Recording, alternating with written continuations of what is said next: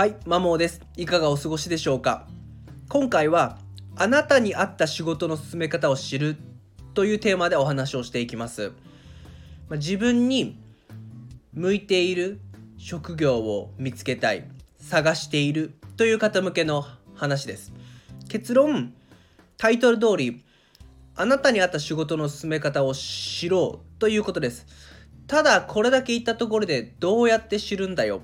っていう返答が返ってくると思うので今日は大きく3つですね。3つ仕事の進め方の種類があるのでそれについてお話をしていきます。じゃあその3つって何ぞやっていうことなんですけどもまず1つ目が個人型と言われる仕事の進め方です。まあこれは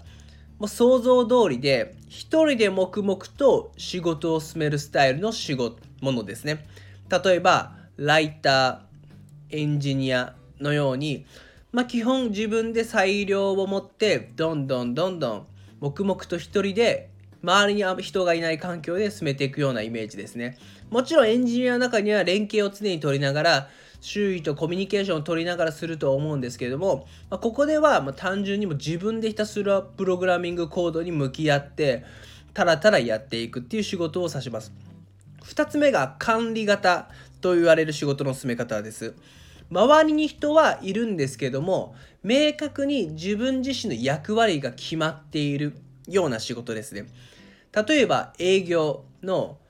エリアが決まっているような営業。こっからここまでのエリアは自分自身。あそこからあそこまでは A さん。また違う部分は B さんのように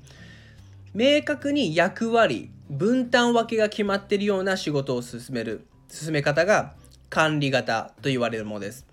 3つ目がチーム型、まあ、これはもう名前の通りもう明確な役割というのはないけれどもみんなで一つのプロジェクトないしイベントを連携を常に取りながら進めるような仕事ですね。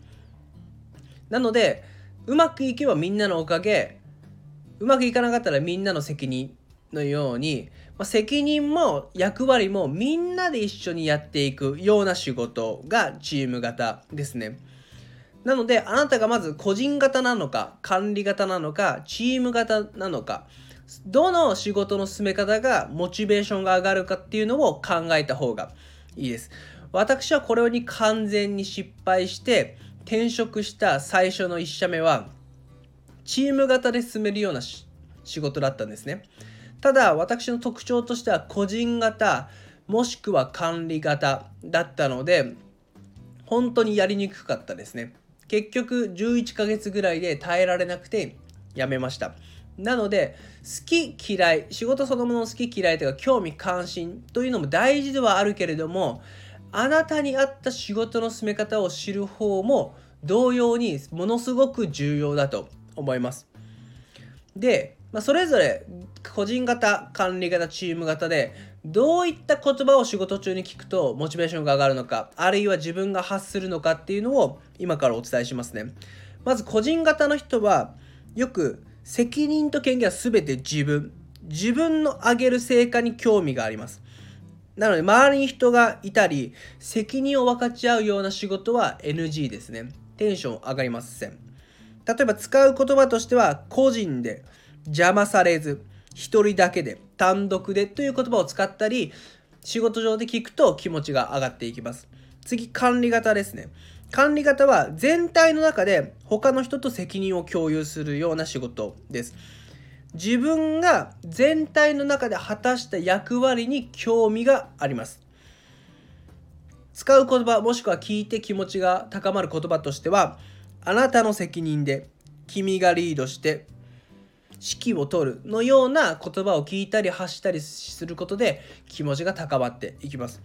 最後、チーム型ですね。これは他の人と責任を共有し共有しながら一緒に作業する。チーム全体の成果を共有すること。チーム全体の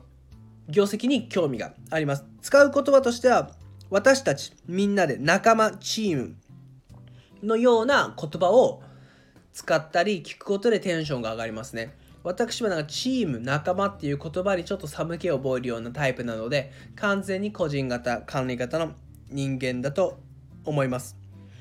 でとはいえどうや自分はまだ分からんと個人型なのか管理型なのかチーム型なのか分からないっていう人もいると思うんですねそういった方は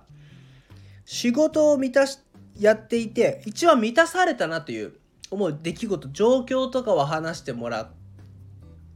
想像して言葉にすることでその時に出た言葉が個人型っぽいのか管理型っぽいのかチーム型っぽいのかで判断するのがいいと思います。まあ、それを誰か友人ないしご家族ないしに質問してあなたはもう直感的に答えることで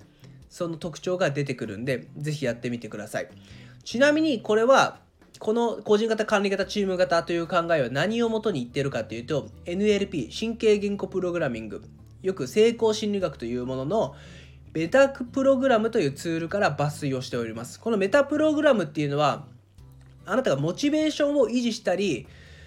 向上したりするにはどういったシチュエーションが必要なのかどういった思考行動パターンをあなたがしてるのかっていうのを判断してくれるようなツールになるんで大変役に立ちます。はい。まあ参考にしてくれたら嬉しいです。最後までお聴きいただきありがとうございました。